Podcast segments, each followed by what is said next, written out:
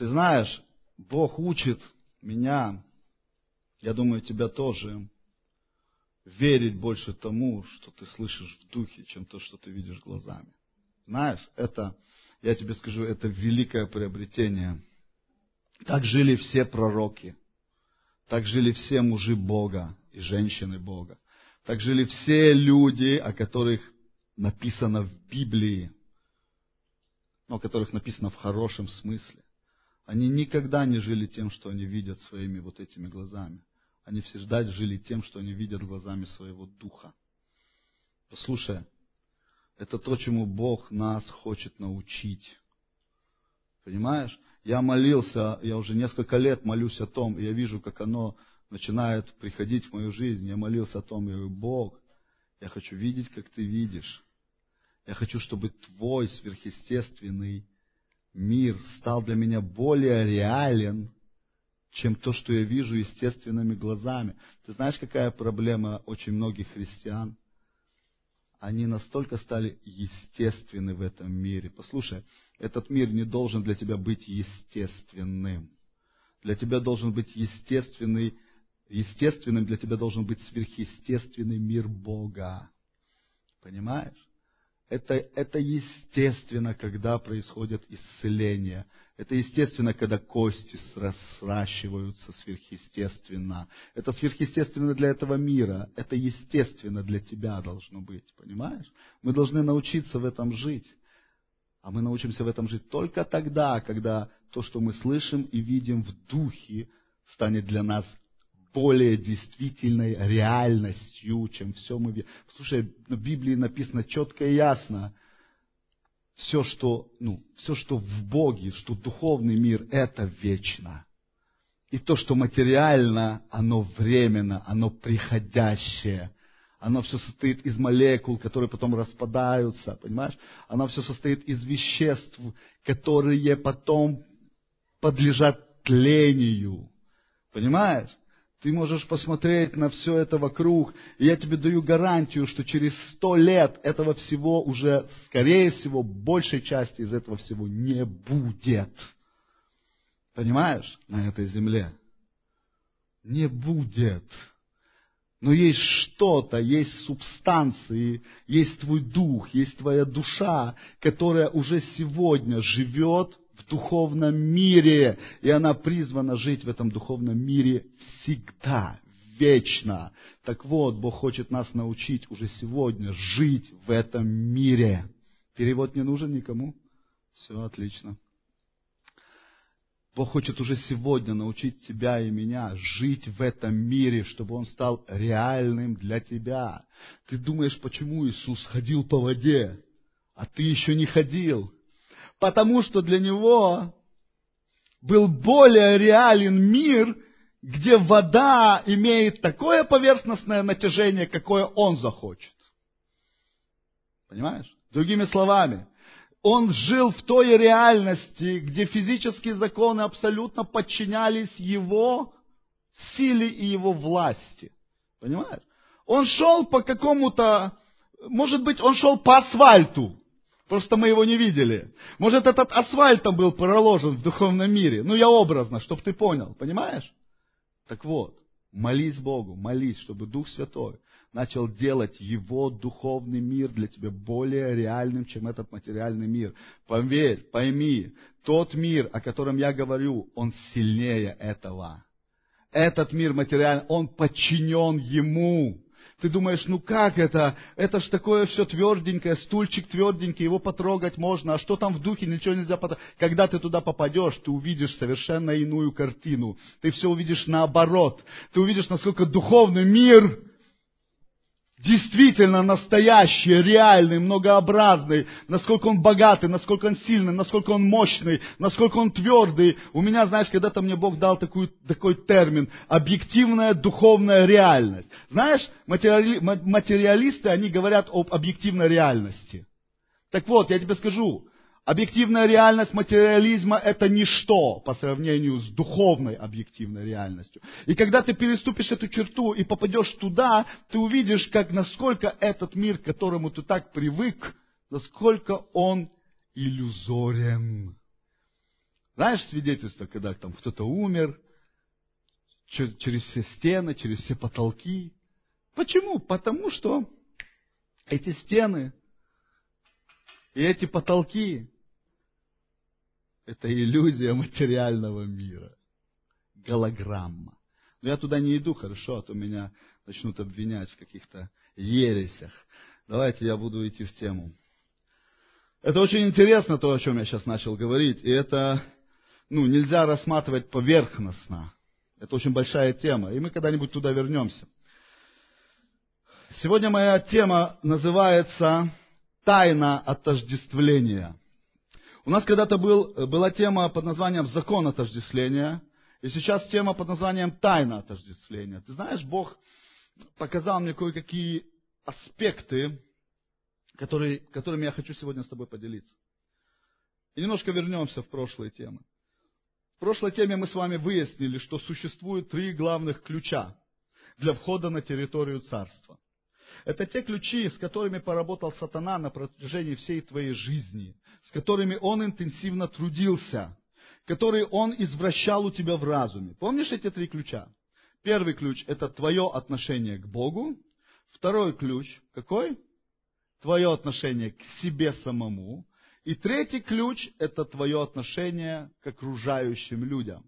И естественно, естественно, что, э, ну, если все-таки надо детское, то, то мы начнем, не вопрос. Если будет сидеть спокойно, отлично. Если не будет, то мы это, проведем детское, это не проблема. Э, и естественно, вы все прекрасно понимаете, что... Все эти три ключа, они взаимосвязаны, они взаимозависимыми. Потому что если ты не познаешь Бога, Его реальную сущность, если ты не познаешь Бога, как Он есть на самом деле, я не говорю сейчас о религиозном представлении о Боге. Да, есть очень много разных религий, есть очень много разных абсолютно э, течений и направлений религиозных, как христианских, типа псевдохристианских, так и антихристианских. Мы уже об этом с вами когда-то говорили. Так вот, э, когда ты познаешь, только когда ты познаешь реальную сущность Бога, у тебя открывается путь к тому, чтобы ты начал познавать реального себя. Только в Боге ты можешь познать реального себя. Вне Бога ты можешь познать какую-то часть себя. Ты можешь что-то нащупать, да, однозначно. И это делают многие люди, когда они каким-то образом нащупывают, да, свои таланты, свои дары, э, идут в правильные профессии и так далее, к тому, ну, к чему в принципе они сотворены, предрасположены, да. Но только в Боге, только когда ты абсолютно действительно приближаешься к Богу и начинаешь Его познавать, только тогда начинает открываться твоя истинная сущность. Только тогда ты начинаешь осознавать свое настоящее предназначение, для чего ты. Потому что, поверьте, когда Бог творил, Он творил, во-первых, свое царство. И когда мы видим сотворенную небо и землю, человека и Эдем, в который...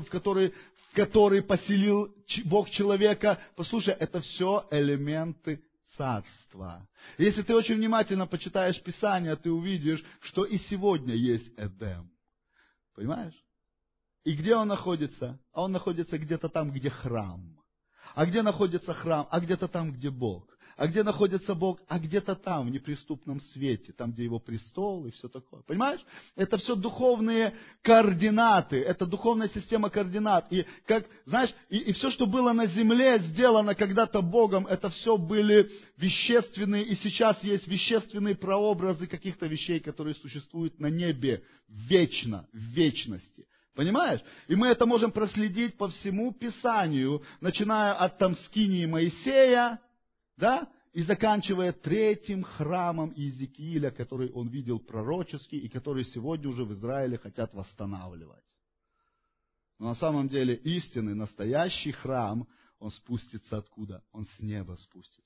Вместе с небесным Иерусалимом. Понимаешь, есть Иерусалим земной, ну здесь, вот, ну, в этом мире он реальный, но есть более реальный Иерусалим, который вечен, который неприходящий, не приходит, он не придет, он не закончится. Он начался где-то там в Альфе и зациклится все где-то там в Омеге.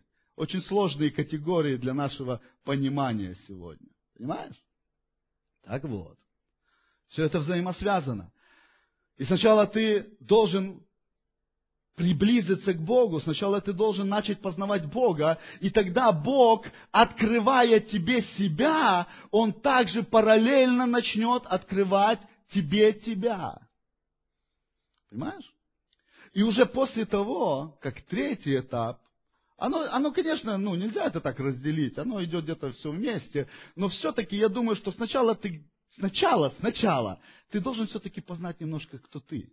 И только потом у тебя вы, выстраивается твое правильное отношение к окружающим людям. Ведь ты знаешь сам по себе, ты срываешься на всех окружающих только тогда, больше всего, когда ты недоволен собой. И когда ты встречаешься с кем-то где-то в жизни, с человеком, который ни с того, ни с сего, с какого перепугу, а он на тебя сорвался, как, как цепной пес, вдруг. Бывает у тебя такое, да? И, и, и если ты мудрый, если ты уже научился кое-чему в жизни, то ты начинаешь понимать, ну, скорее всего, у него неприятности. Скорее всего, этот человек что-то переживает в своей жизни. Скорее всего, он чем-то недоволен в своей жизни. Тут, потому что тут не в тебе-то дело. Он тебя видит первый раз, может быть. Чего он на тебя злится? Да он на себя злится. Он злится, он злится на себя в первую очередь, а во вторую он злится на все, что его окружает, потому что он не понял, кто он. Но когда ты начинаешь понимать, кто ты, сначала Бог. Сначала ты знакомишься с Богом. Потом Бог открывает тебе, кто Он, и потом ты начинаешь понимать, кто ты в Боге. И когда ты становишься, когда ты начинаешь понимать, кто ты, ты становишься, знаешь, какой личностью? Целостной.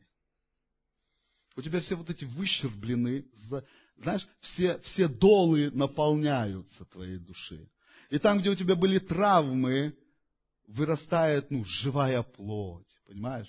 И ты становишься целостным, ты наполняешься, и ты уже способен давать. Как, как Писание говорит, от полноты Его мы приняли и принимаем благодать на благодать. Не от того, что Он бедный, несчастный Бог, думает, вот и мне скучно, и давай я их буду благословлять, чтобы они меня любили. Да ничего подобного. Он дает от полноты, и Он хочет, чтобы ты научился давать от полноты. Только когда ты целостная личность, когда ты понимаешь, кто ты, когда ты понимаешь, в чем твое предназначение, когда ты понимаешь, ну, для чего ты вообще сотворен, когда ты уверен в своей позиции, ты можешь начать, наконец-то, по-настоящему принимать людей и любить людей.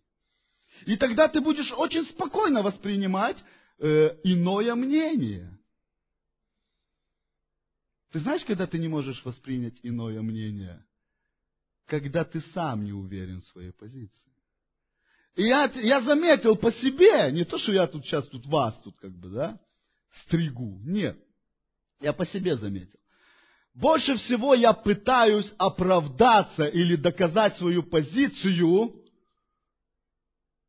когда я, ну, не очень уверен в этой позиции. Когда, знаешь, когда я кому-то чего-то доказываю, я больше себе это доказываю.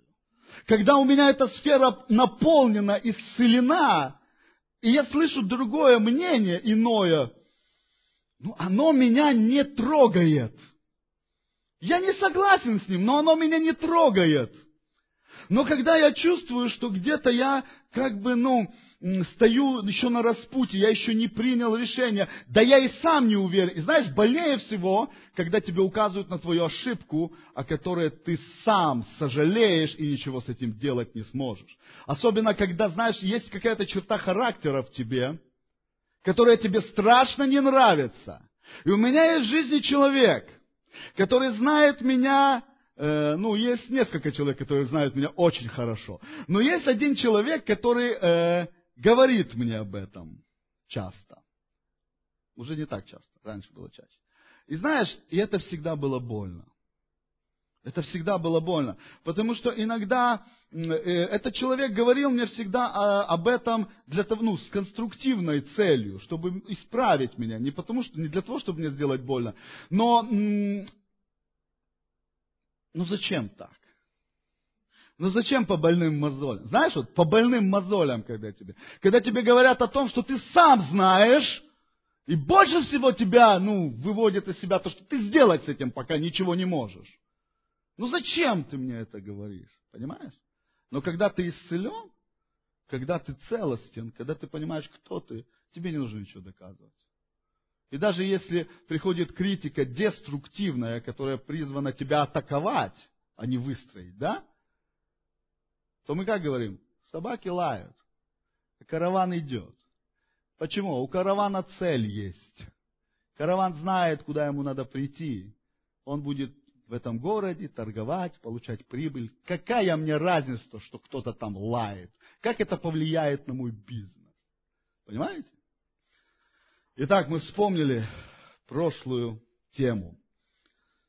И это было основано на... Помните, в каком месте Писания? Матфея двадцать два, тридцать пять сорок. Там, где говорит, первая и важная, самая важная заповедь, Иисус говорит, и вторая подобная ей. То есть, возлюби Бога всем сердцем, всем разумом, всеми силами и ближнего своего, как самого себя. Вот три аспекта. Бога, себя, ближнего. И я еще раз напомню вам, что все эти три ключа для входа в царство находятся где?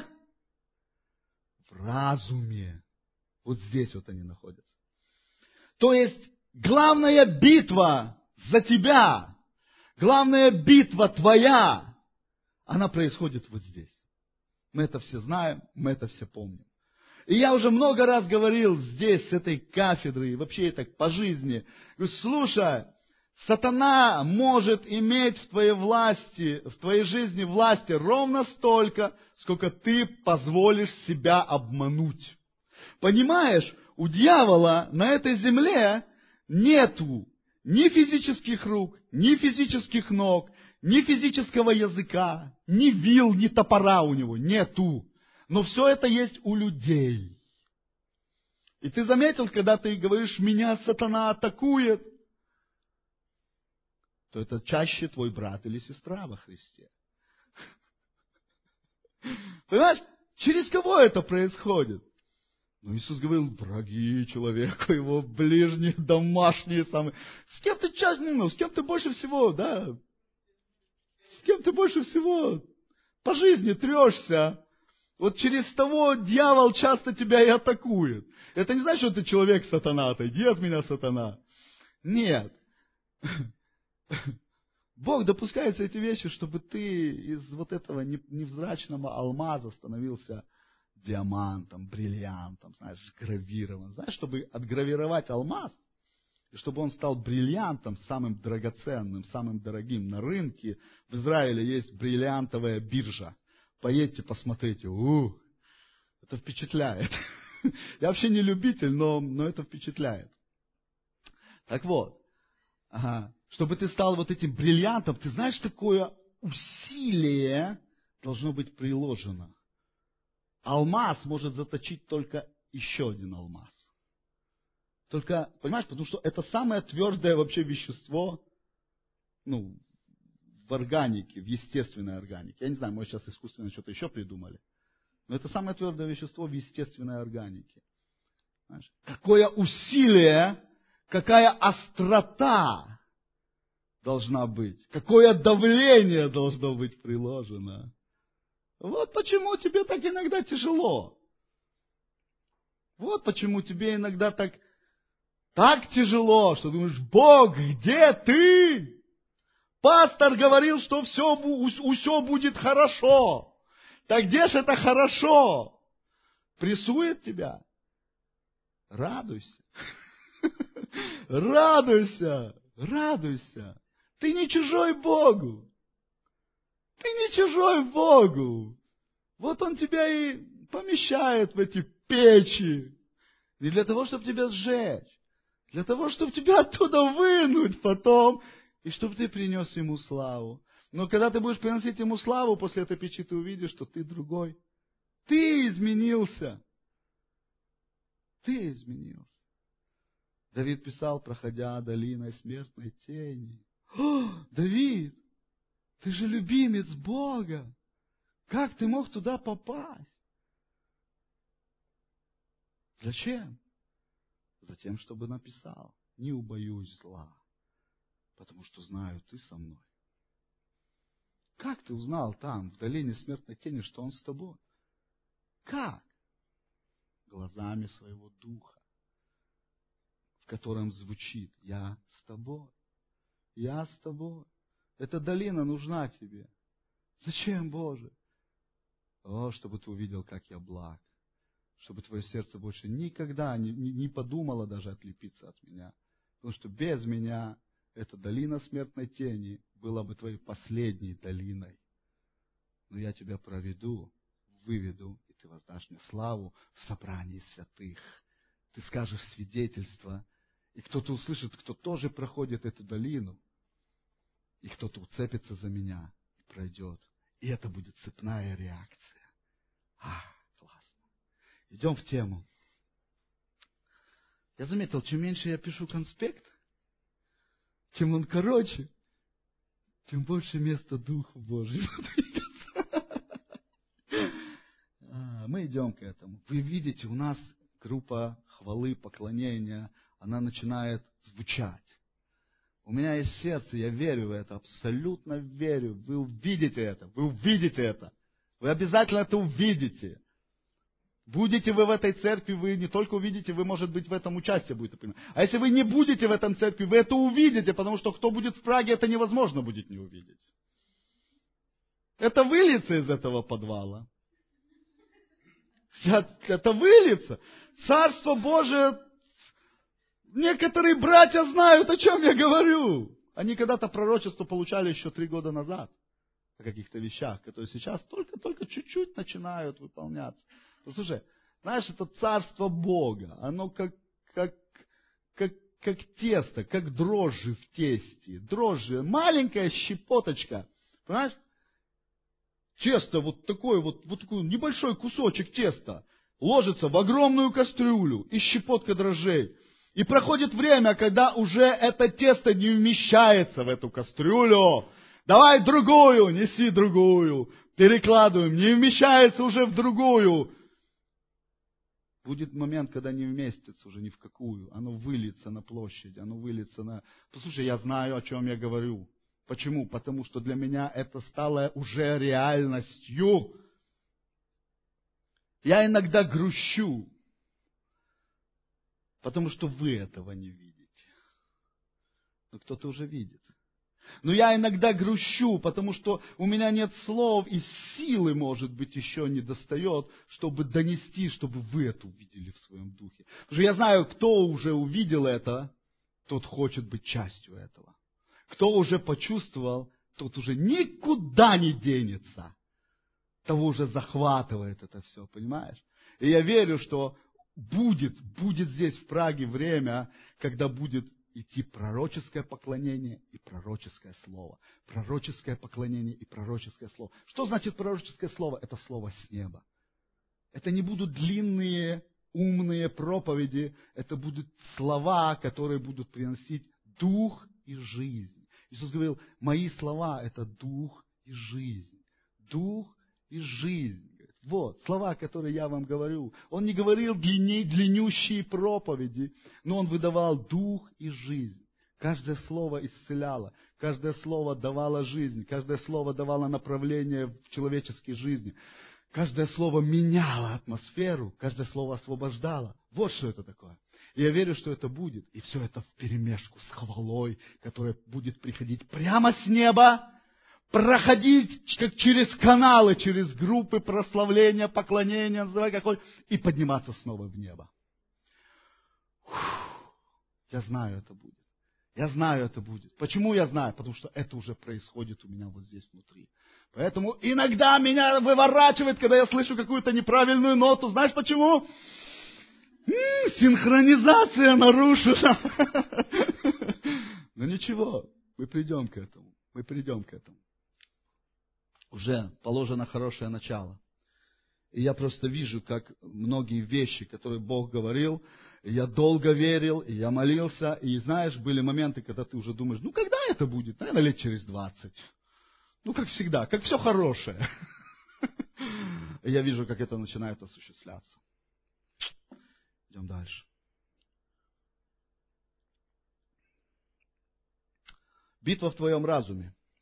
И я с уверенностью тебе скажу, твоя победа в этом зависит гораздо более от тебя, чем от Бога. Понял? я буду молиться, молись, без этого вообще никуда не сдвинешься. Но дело в том, что Бог уже абсолютно все совершил для твоей победы. Он создал абсолютно все условия. И теперь каждый, каждый, вот послушай слово, каждый, кто хотя бы один раз в жизни услышит Евангелие, он имеет все шансы и созданные все условия для его победы. Понимаешь? Но в жизни мы этого не видим, правда? Ну не, ну, ну, не видим, чтобы у всех была победа, я это имею в виду. В жизни мы видим, что побеждают некоторые, а большая часть пока еще на сегодняшний день, ну, где-то там, где-то там на подходе, и мы верим, что они тоже победят. Аминь. Позитив будем говорить, да? Вот. Когда Иисус висел на кресте, Он сказал: свершилось! Я тебе скажу, свершилось. Все свершилось для твоей победы. И здесь все предпосылки для того, чтобы ты победил. Тебе дано все. Абсолютно все.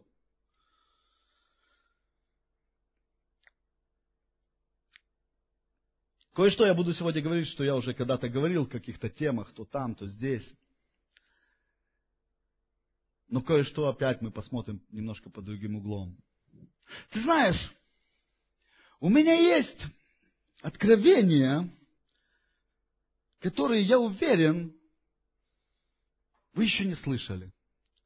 И каждый раз, когда я сажусь писать тему, у меня всегда есть такое, знаешь, ну, мое личное желание, ну, начать говорить об этих откровениях. И Бог меня останавливает. И я чувствую, что этот сезон, когда Бог идет на глубину, и какие-то вещи мы, может быть, будем пробирать вновь и вновь, под разными углами, под разными глубинами, под разными срезами, понимаешь? Но я верю, что мы должны пропитаться какими-то определенными фундаментальными вещами, которые мы очень часто галопом по Европе пропускаем, думая, что мы это знаем. Послушай, ты можешь сказать, что ты что-то знаешь только тогда, когда это стало частью тебя, частью твоей жизни. И вот Бог меня ведет в это все. У меня даже темы, то был закон отождествления, а сейчас тайна отождествления. Я говорю: Бог, что это? Он говорит: это то, что нужно. Идем в следующий срез. Идем в следующий срез, потому что оно должно стать частью народа Бога. Оно должно воплотиться в твоей жизни. Оно должно, знаешь, ты должен начать выдыхать это. Понимаешь? Вот в чем суть.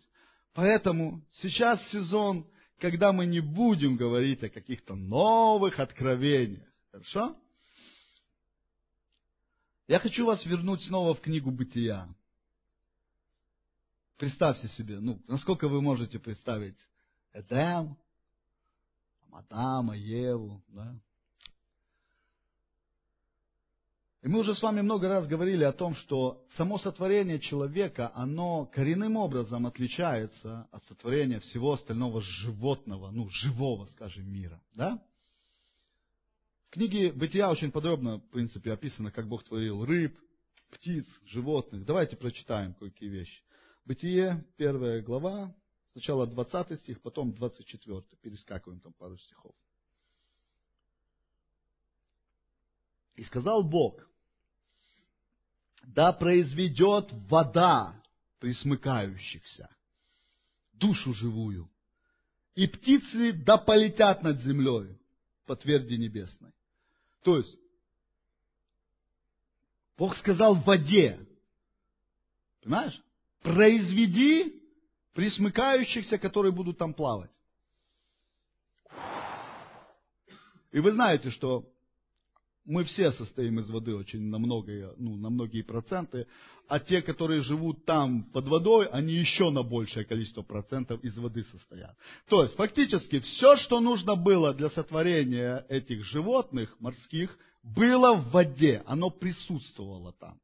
В разных видах, в разных соединениях, в разных молекулярных формах. Но оно там все было. То есть Бог не сказал: ой, подожди, стоп, стоп, стоп, стоп, стоп. Вот для вот этого кита не хватает в воде какого-то элемента, надо его с неба взять. Нет, не было. Он сказал: в воде произведи все, что будет в тебе жить. Да? Идем дальше. двадцать четвёртый стих. И сказал Бог: да произведет земля душу живую. Я немножко об этом говорил в Израиле на конференции. Подробно говорил об этом. Если, ну, я не буду сейчас так подробно говорить. Посмотри, если тебе интересна эта тема. То есть, другими словами, он, он говорит земле: земля, произведи животных, которые будут жить на тебе. И он опять не бежал в воду, какие-то элементы не достают. Нет, все, что нужно было для произведения этих животных, было в земле. Все. И он сказал: земля, я хочу, чтобы из тебя вышли животные. И там закрутились процессы, все-все-все, молекулы там вместе, атомы, клетки, бум-брум-бум-бум, животные побежали. Это Бог. Я так не умею. Мы умеем что-нибудь поломать. Вот это мы умеем хорошо, да? А что-то сотворить, это же надо. Тут к Богу надо бежать.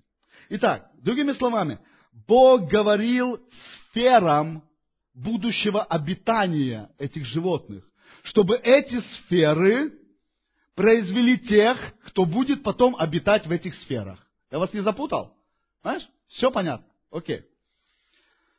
Но к сотворению человека Бог подошел совсем иначе, вообще по-другому. Хотя кое-что было похоже. Но было радикальное отличие. Бытие один, двадцать шесть, двадцать семь. Сказал Бог: сотворим человека по образу нашему, подобию нашему, и да владычеству, и так далее, и так далее. И сотворил Бог человека по образу своему, по образу Божию сотворил мужчину и женщину. Не иду туда, что там мужчина и женщина, дух сотворенный и так далее. Не хочу сейчас об этом говорить. Вы все это все прекрасно знаете все. Дальше, Бытие два, семь. И создал Господь Бог человека из праха земного. Вот здесь присутствует элемент, похожий как бы и на животных. То есть что-то было сделано в человеке так, как было сделано у животных. И поэтому сатана на этом очень хорошо сыграл в свое время, и родилась такая теория Дарвина. И знаете, вот видели все, все помнят книжки по биологии из школы. И там сравнительные таблички. Развитие зародыша, я не знаю, там котика какого там, или мышки, и человека, или жабки там, да? Не, млекопитающий, да? И все похоже. И ты смотришь, и там зародыш такой же. И на, и чем раньше стадия развития внутриутробного, ты понял, да? Тем похожее. И ты думаешь: а действительно, чем человек вообще отличается? Радикально отличается. У человека есть то, чего нету ни, ни у одного животного. То, что было взято из земли, там есть похожие моменты. Да, та часть, которая взята из земли, похожие моменты существуют. Но что-то было взято совершенно не из земли. Что-то было вообще неземного происхождения. И вдунул в лицо его дыхание жизни. Руах. Знаешь? Руах. Дух Бога. Дух жизни. Он взял вот это вот без, бездыханное, сформированное тело, которое в принципе построено по тем же принципам, как и тела животных. Но он сделал что-то с ним, чего он не делал с животными. Он вдохнул что-то туда такое, что радикально отличает человека от всего остального. Знаешь? Ты все это знаешь. Главное впереди. Вся земная живность принадлежит земле и только земле. Она умирает, она возвращается в землю. И я тебя хочу огорчить, если у тебя есть любимый котик или собачка. И если ты задаешься вопросом: Господи, будет ли он со мной на небе? Не будет. Не будет он с тобой на небе. Ну, а если ты хочешь котика и собачку, ну, попросишь Господа, он тебе там сотворит новое. Понимаешь? Но я тебе хочу сказать, именно вот этот твой котик не будет с тобой на небе, потому что он... Он из земли вышел, он в землю вернется. И в этом котике нет ничего такого, чтобы его зацепило и вздернуло туда на небеса. Но это есть у тебя. Понимаешь? У него нет этого духа жизни. Он принадлежит земле, и он останется здесь. Он останется здесь навсегда. Или сам себе сотворишь там. Я верю, что мы будем уметь творить. Итак, внутренняя сущность человека взята непосредственно из Бога. И здесь мы подошли к одному из самых важных моментов сегодняшней темы. Послушай, пожалуйста, внимательно. В этом месте мы с вами привыкли делать вывод о том, что человек сотворен Богом для Бога, и что человек абсолютно всегда должен быть связан, привязан к Богу. Тогда он, ну, тогда он понимает, кто он, тогда он движется в своем предназначении. Абсолютно да, абсолютно аминь. Но я тебе скажу, просто Бог мне показал немножко другую сторону этой истины. Это только то, то, к чему мы привыкли, что человек привязан к Богу навеки, это только одна часть истины. Я сегодня покажу тебе другую часть этой истины. И я тебе скажу, что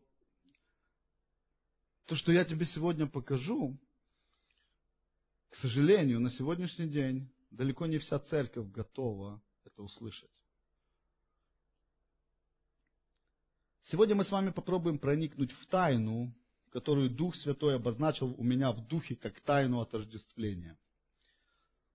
Это одна из самых ключевых тайн для входа на территорию Царства Божьего. И эта тайна касается в большей мере двух первых ключей. Кто такой Бог и кто такой ты. На самом деле, процесс сотворения человека показывает нам вечную, слушай, ключевое слово, двухстороннюю связь. Понимаешь? Мы привыкли к тому, что Бог сотворил человека таким образом, что человек должен быть привязан к Богу. Но Бог сотворил все таким образом, что там существует двухсторонняя взаимосвязь. Слушай. И именно из-за тайны отождествления, даже после грехопадения, Бог не отказался и не отрекся от человека. Ты никогда не... Вот, вот нету такого христианина, у которого хотя бы один раз не возникала мысль. Ну, чё Бог возится с этим человечеством? Ну, не получилось. Ну, не послушали. Ну, такое ж упрямое это человечество. Ну, уже, знаешь, вот мы как? Ай, не получилось. Сделаю что-то новое, да? Ну, задавали себе хоть раз этот? Я лично задавался вопрос. Бог, ну что? И Давид, помните, задавал этот вопрос. Кто есть человек? Что ты помнишь о нем? Кто такой сын человеческий, что ты его посещаешь? И так далее, и так далее, да? То есть я не первый, я не последний.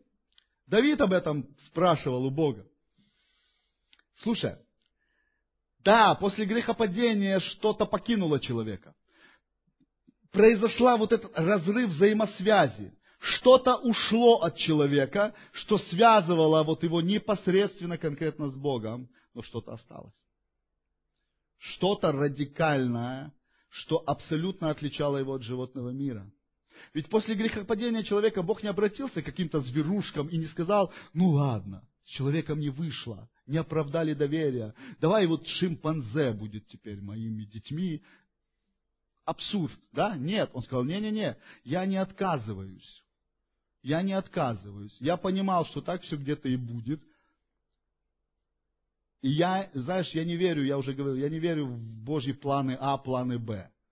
Я верю в один Божий план, который никто никогда нарушить не может. И мы в нем живем. Я так верю. Как хотите, я, я вас не хочу переубеждать. И вот. В человеке осталось, даже после грехопадения, что-то такое, что изначально было вложено в Бог, Богом исключительно только в человека и только в него. Внутри человека, даже после грехопадения, осталась способность, прописанная на генетическом уровне, способность к, к новому, к, к вновь, ну, к возобновленному, возобновлению взаимоотношений с Богом. То есть ни у кого нету этого. Только у человека, даже после грехопадения, осталась способность к возобновлению взаимоотношений с человеком. На генетическом уровне. Понимаешь? Человек потерял внутреннее подобие Богу, но человек все еще оставался носителем Божьего образа. Да? Только человек является этим носителем. Поэтому сатана постоянно атакует этот образ, заставляя людей быть подобными животным. Знаешь, ушло подобие внутреннее. Мы уже когда-то тоже об этом говорили. Подобие и образ. Образ, что такое образ? Это вид. Я верю, что, э, знаешь, я верю, что Христос, я уже тоже об этом говорил, я верю, что Христос пришел в образе человека не потому, что, э, не потому, что Он сделался похожим на нас, а потому, что Бог сотворил нас по образу Своего Сына. Я лично так верю. Это, это Он начинать. Адам был слеплен по образу Христа. Я лично так верю. Об этом говорит весь контекст Писания. Понимаешь? И когда э, человек... потерпел вот это крушение, грехопадение, да, то ушло внутреннее подобие, синхронизация внутренняя ушла с Богом, но образ остался. И что делает сатана? Он говорит, я этот образ запачкаю.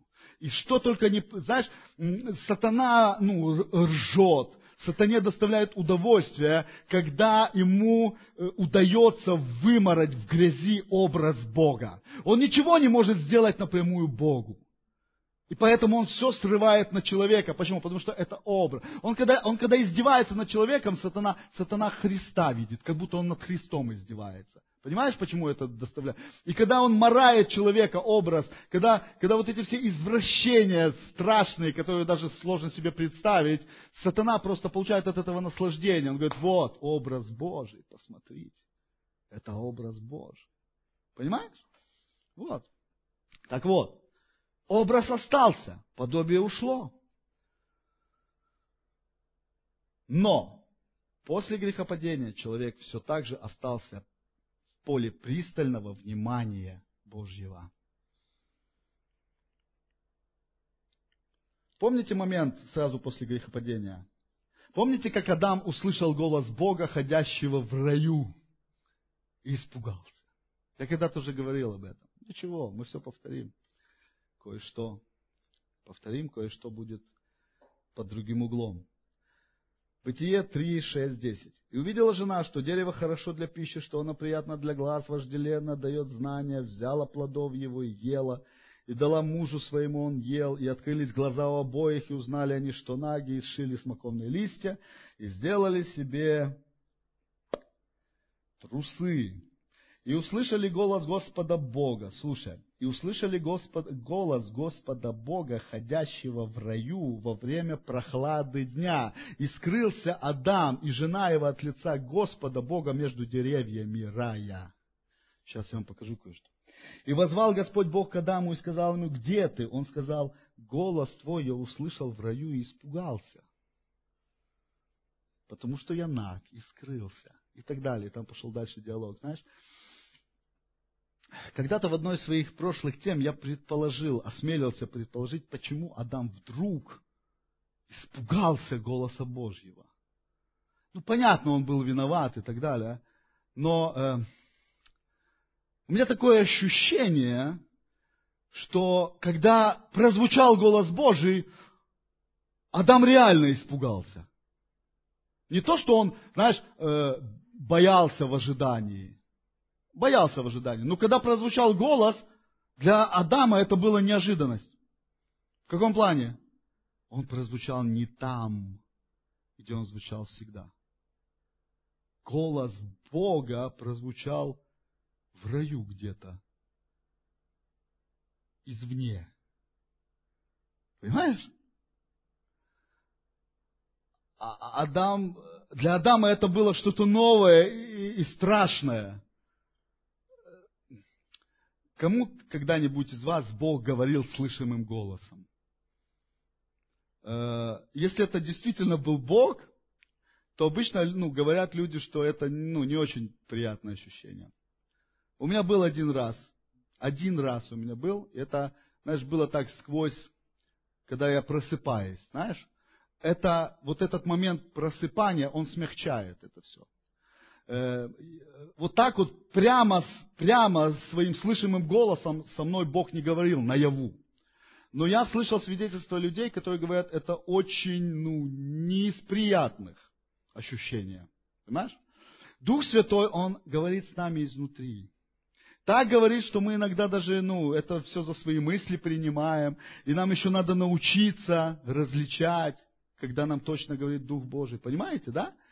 И мы в этом все растем, движемся, все, аллилуйя. Но я тебе скажу, когда Бог говорит слышимым голосом со своими детьми, скажу так, это, это не главный его метод общения с его детьми. Понимаешь? Так вот, Адам абсолютно привык к голосу Бога. Он был синхронизирован с небом. У него вот это подобие, внутреннее подобие Богу, и вот эта синхронизация с Богом была настолько естественна для Адама, что когда Адам, э, Адам, наверное, ходил по саду и сам с собой разговаривал. А это был Бог внутри него. Понимаешь? Это был Дух Бога, живого, внутри него. И тут же, вау, Адам! Для Адама это был, наверное, шок. Он никогда, знаешь, он никогда не слышал голоса Бога где-то там, снаружи. Это был, это был чужой голос. Понимаешь? Он не узнал его. Он испугался.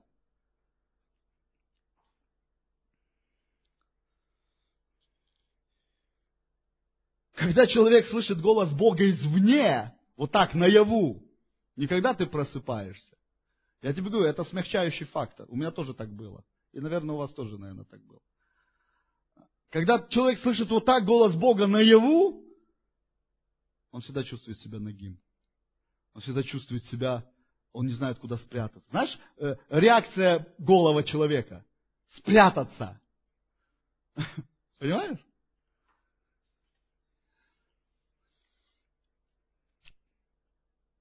Помнишь, мы говорили когда-то с вами, что человек обладал уникальными, э, уникальными мыслительными способностями. Помнишь, когда он называл животных?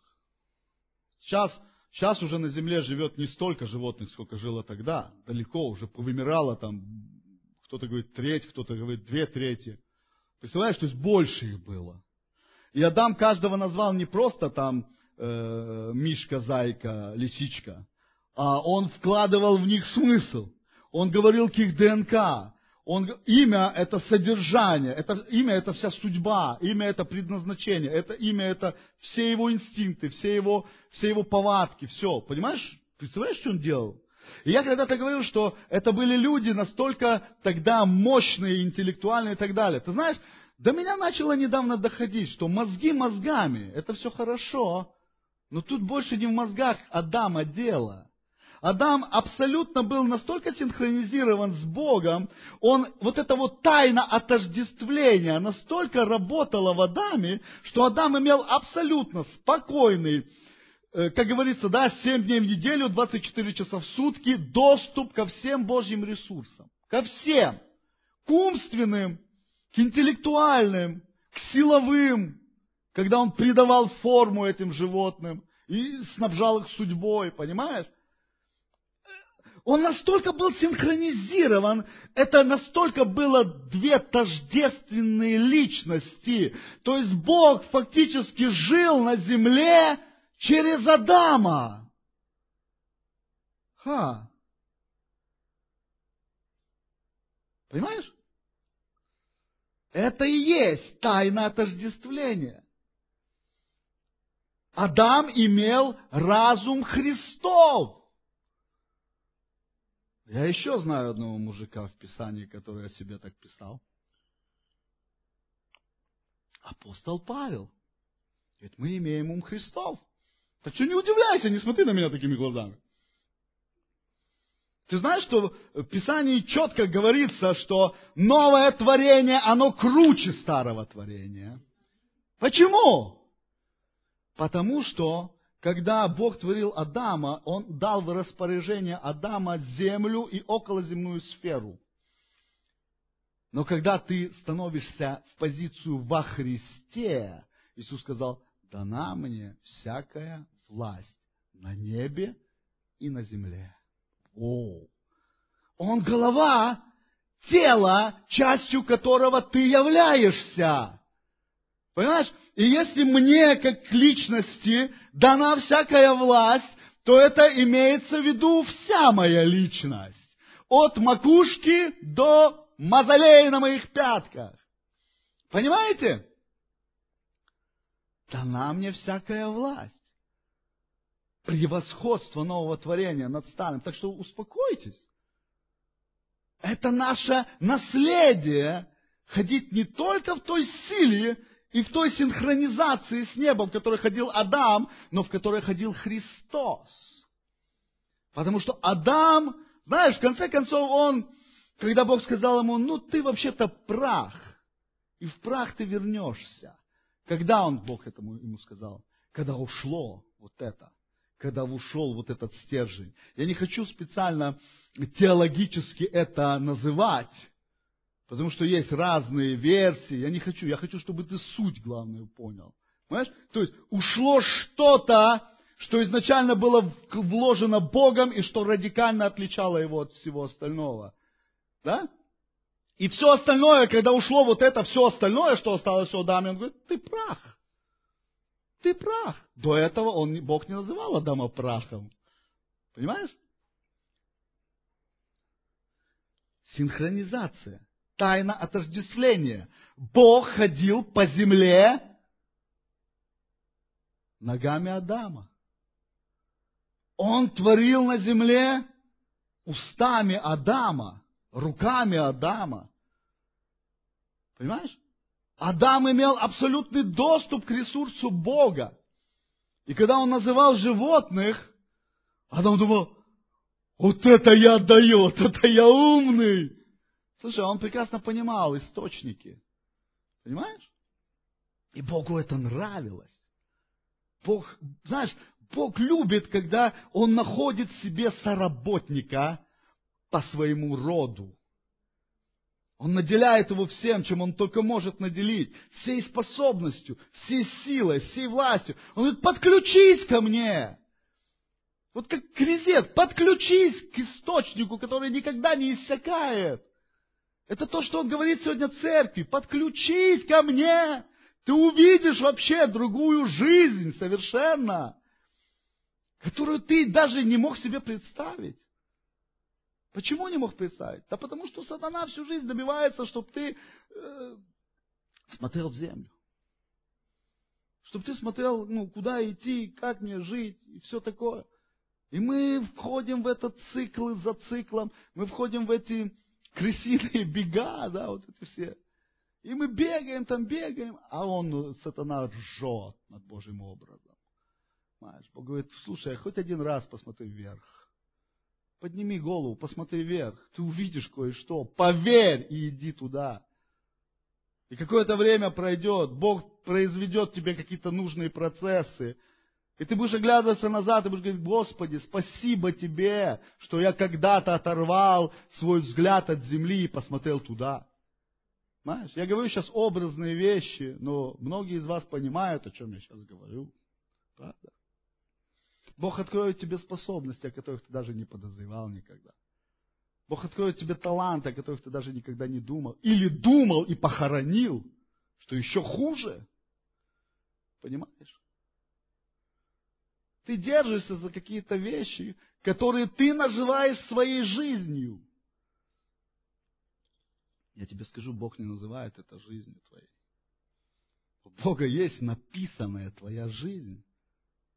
Он говорит, пока ты еще, еще ни одного дня не было твоего на земле, а в его книге вся твоя жизнь написана. И поверь, по большей части, это не то, что ты сейчас живешь. Это не то, что ты сейчас живешь. Помните, мы когда-то говорили Хронос, Кайрос. Мы сейчас пока, ну, листаем Хронос, уныло листаем Хронос. Бог хочет, чтобы ты начал жить в Кайросе. Чтобы каждая твоя... Каждый твой день начинался с события Кайроса, продолжался в этом и заканчивался событием Кайроса. Понимаешь, и Бог ведет нас туда. Вырвись оттуда, вырвись уже. Вырвись! Я кому-то не знаю, у меня Бог побуждает кричать это сейчас. Вырвись! Потому что Бог говорит тебе уже, говорит и говорит и говорит и говорит. Прими решение. Мы говорим о сегодня, о, сегодня о двух первых ключах. Кто Бог? Как Он смотрит на себя, сам Бог? Как Он смотрит на тебя в связи с собой? Тайна отождествления. Я не забыл. Это все об этом. То, что человек потерял во время грехопадения, это то, что Иисус Христос вернул нам в превосходной степени. Намного больше. Когда сатана обкрадывает тебя, ты знаешь, в законе был пункт, в законе Моисея. Если кто-то что-то украл, и его поймали, возместит в семеро. В семеро. Не хватало просто «верни украдено». Нет, брат. Помните Закхея? Он сказал, я в четыре раза все возмещу. Я еще думал, а математика не получается. Если он, если он ну, как бы там всех, всех надул, всех обманул, всех кинул, откуда он возьмет в четыре раза больше, если всем надо вернуть? Значит, он что-то где-то и честно заработал. Понимаешь? Не все так плохо было у Закхея. Так вот. Я хочу задать тебе один вопрос. На самом деле, мне очень сложно его сформулировать, но я попытаюсь. Я думаю, ты меня поймешь, потому что тут все сидят духовные люди. Когда ты обращаешься к Богу, слушай вопрос, когда ты обращаешься к Богу, то где в твоем представлении и по твоим ощущениям Он находится по отношению к тебе? Когда ты представляешь личность Бога, то ну, где ты ее себе представляешь? Где она? Где-то в космосе холодном, на небесах высоких. Куда ты обращаешься? Говорю, мы взываем в небо. Откуда ты ожидаешь голос? Я же говорю, тут все духовные.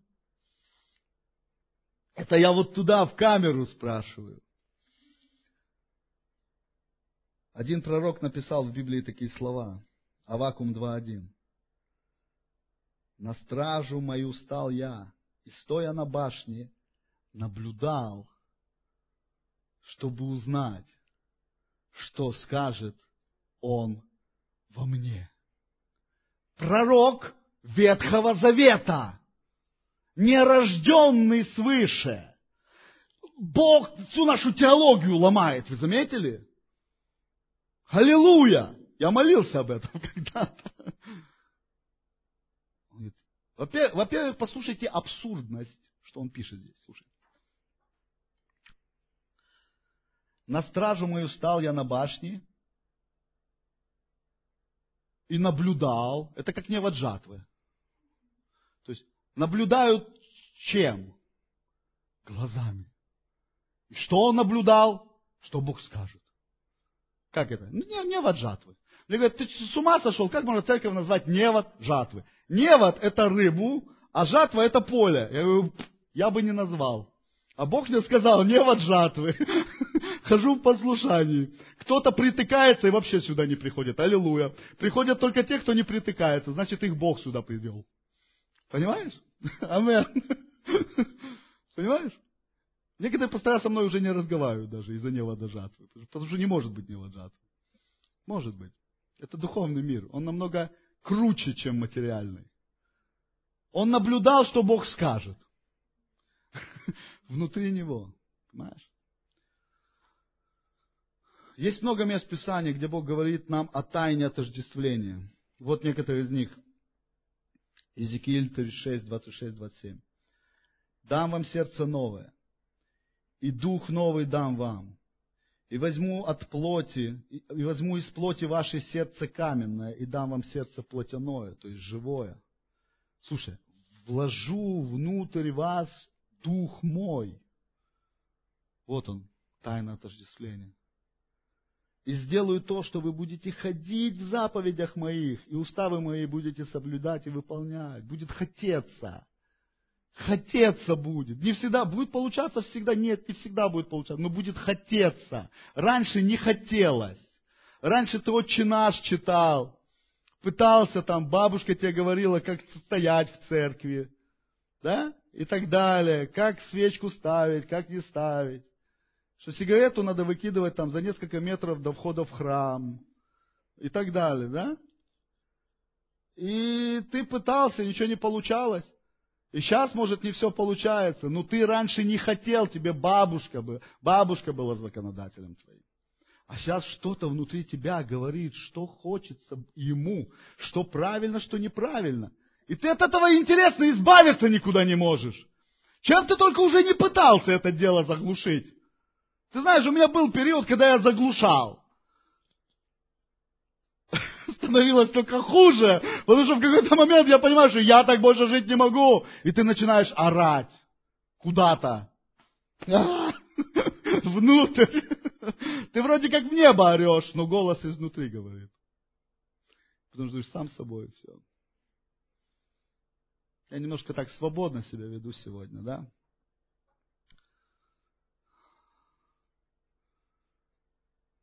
У тебя было такое, когда ты задаешь вопрос Богу, а отвечаешь сам себе? Да почти всегда. Ну, Бог, ну я ж просил у тебя ответа. А тут мои мысли. Откуда они у тебя, эти мысли? Тайна отождествления. Тайна отождествления. Бог говорит, если у тебя мозгов не хватает своих, что в принципе нормально для Homo sapiens, то ведь проси у меня мудрости, и я тебе ее дам.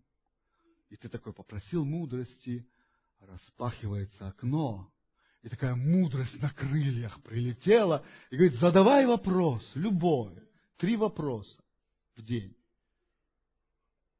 Так это, да, у тебя происходит? Кино когда-нибудь снимем о том, как тебе мудро. Нет. Ты просишь у Бога мудрости. И потом странным образом принимаешь правильные решения. Это тайна отождествления, понимаешь? Ты отождествил себя с Богом. Знаешь, почему ты имеешь на это право? Потому что Бог, когда творил человека, навсегда, навеки отождествил себя с человеком. Вот это вторая сторона истины, которую большинство церкви еще не готово даже, наверное, услышать. Бог связал себя с человеком навсегда. Спросишь, задай мне вопрос, зачем ему это? Задай, ну задай. Отвечаю, не знаю. Понятия не имею, зачем это. Но он это сделал, и знаешь, он Бог. Поэтому Павел говорит, ну, не надо обычно, ну, не надо задавать вопросы горшочнику, почему он тебя такого слепил. У него есть замысел, у него есть желание. Ты знаешь, когда Бог имеет желание, этого достаточно. Давайте доверять Богу.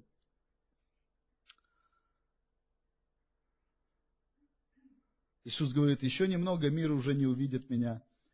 А вы увидите меня. Как это? Кто видел Иисуса?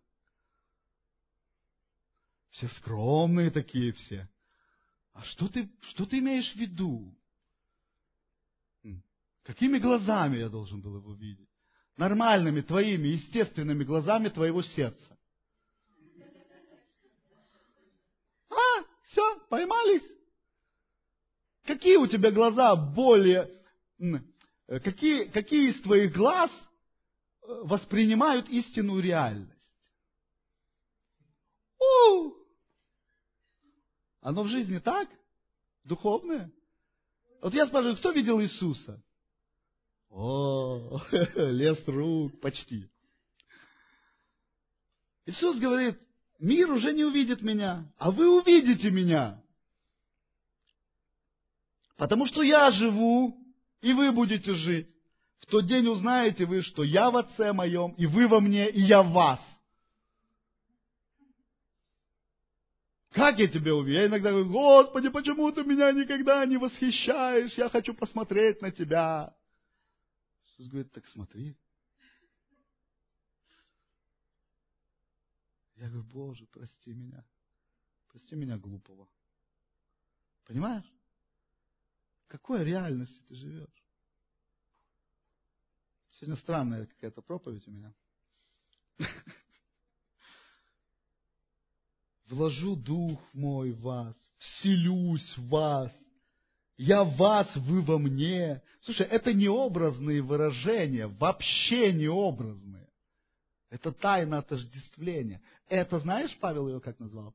Великое благочестие тайна.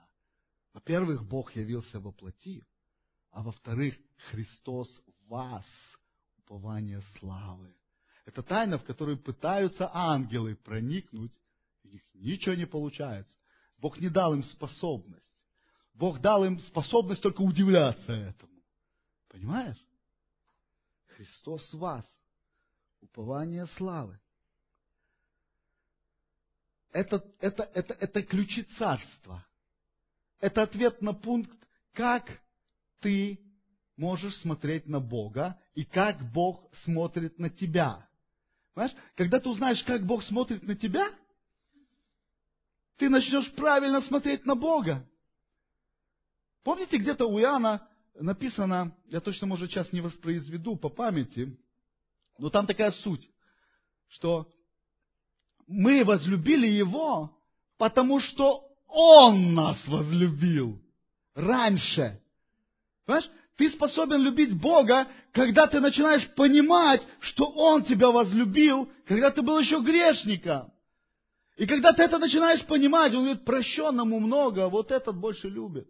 Почему? Потому что: Бог, я бы сам себя не простил, а ты меня простил. Как я могу тебя не любить?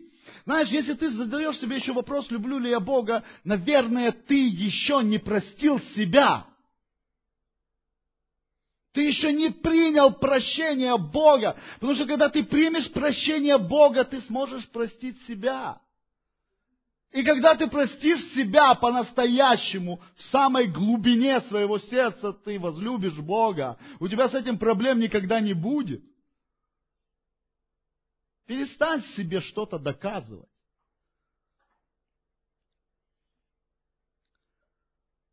Это то, как смотрит на тебя Бог.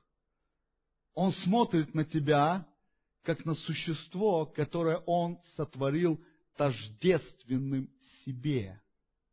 Понял? Это не делает тебя творцом неба и земли. Тут, тут, тут, ну, чтобы у тебя баланс был правильный. Да? Ты скажешь: я Бог. Аминь. И аминь. Но ты должен понимать эти вещи духовно. Понимаешь? Ты, ты тождественен Творцу. Он вдохнул тебя в себя. Но Он Творец. Это как отец в доме. Понимаешь? Его воля. Но когда ты принимаешь Его волю, я тебе скажу, Его воля становится твоей волей. Послушай, когда ты начинаешь познавать волю Бога для себя, ты не можешь не влюбиться в эту волю. Не можешь. Знаешь, когда мне человек говорит: вот, я боюсь сдаться Богу, я боюсь, Он мне скажет что-то такое, чего я не захочу слушать. Ну, не говори глупости, умоляю. То, что ты говоришь, мне говорит только об одном. Ты вообще Бога не знаешь близко. Ты еще не знаешь Его. Потому что Он, когда ты приближаешься к Нему, Он производит в, тебя, в тебе желания и действия по Его воле. Почему? Потому что ты легально говоришь Ему в жизни: да, делай это. Он никогда не будет это делать насильно в твоем сердце. Но когда ты говоришь: я хочу этого, Бог, ну, ну, ну я попробую хотя бы. Понимаешь? Я когда-то Богу сказал: Бог, делай в моей жизни все, что ты хочешь. То, что я не буду хотеть, сделай так, чтобы я захотел. Пожалуйста. Понимаешь? И все. Он производит тебе желание. Ты начинаешь хотеть Его волю выполнять. Это классно, потому что Его воля для тебя — это самое лучшее, что только может быть. Проблема то, что мы в это не верим. Проблема то, что у нас еще образ Бога религиозный срабатывает, там, где Бог злой, суровый, и хочет тебя прессовать всю жизнь. Я говорю, когда, когда я говорю о вот этом прессе, алмазе, драгоценности, бриллианты, я уже сто раз вам говорил, еще раз повторю, когда приходит эта тяжесть от Бога, то вместе с ней сразу же после этого приходит освобождение. И ты... Фу, это то, когда, Иису, это, когда Давид говорил, суды твои блага для меня. Бог, суди меня. Почему? Да хочу, хочу очиститься. Понимаешь? Всякая нечистота в твоем сердце, она несет тяжесть в твое сердце. Тебе сложно жить с нечистотой в твоем сердце. Пойми. Почему сложно? Потому что ты не настроен на это. Бог тебя не творил жить с этим. Но ты пытаешься держаться за что-то и держишь это в своем сердце, и не хочешь от этого освобождаться. Ходишь, вздыхаешь, мучаешься. Слышали христиан, христианские звуки? Сидишь такой. Что ж с тобой происходит, брат ты мой или сестра? Тяжесть у меня. Так отдай ее. Я к ней так привык. Я с ней жил. Знаешь, всякая нечистота – это тяжесть в твоем сердце. И призвание Божьих судов прийти, знаешь, Бог приходит как свет в твое сердце. Но это не просто свет, это огонь поедающий. Это раскаленный свет. И он сначала приходит, и ты это видишь. Ты видишь, кто ты. Ты видишь, что у тебя в сердце творится. Ты знаешь, когда включаешь свет, а там тараканы, ты такой, Господи, помилуй. Да? Помните девяностые? Что-то в девяностых много тараканов было, да? Включаешь свет. Да я на эту кухню уже заходить не хочу. Я, я есть там все не хочу уже. Понимаешь? Так вот он, когда свет включается, он говорит, Господи, больно, это я. О, я тебе еще не все показал. Постепенно будем работать. Понимаешь? И, и, и этот свет, он приносит, и вот этот огонь, как щелок, который выедает это все, вычищает. И это больно. Но когда это все сделано, фу, и уже нет этого. А если вот это, о, и ты петь можешь Богу. И тебе славить Его сразу. Ты заметил, приходит тяжесть, грусть, груз. Потом приходит освобождение. И что тебе хочется больше всего? Петь, славить, танцевать. Освободился. Слава Иисусу. Понимаешь? Вот для чего тебе суды Его. Бог отождествил себя с человеком. Слушай.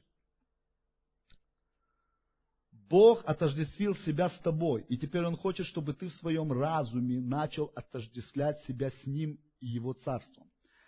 Послушай, когда Иисус висел на кресте, то Он отождествил себя с тобой грешником, с тобой погибающим, с тобой безнадегой абсолютным. Понимаешь?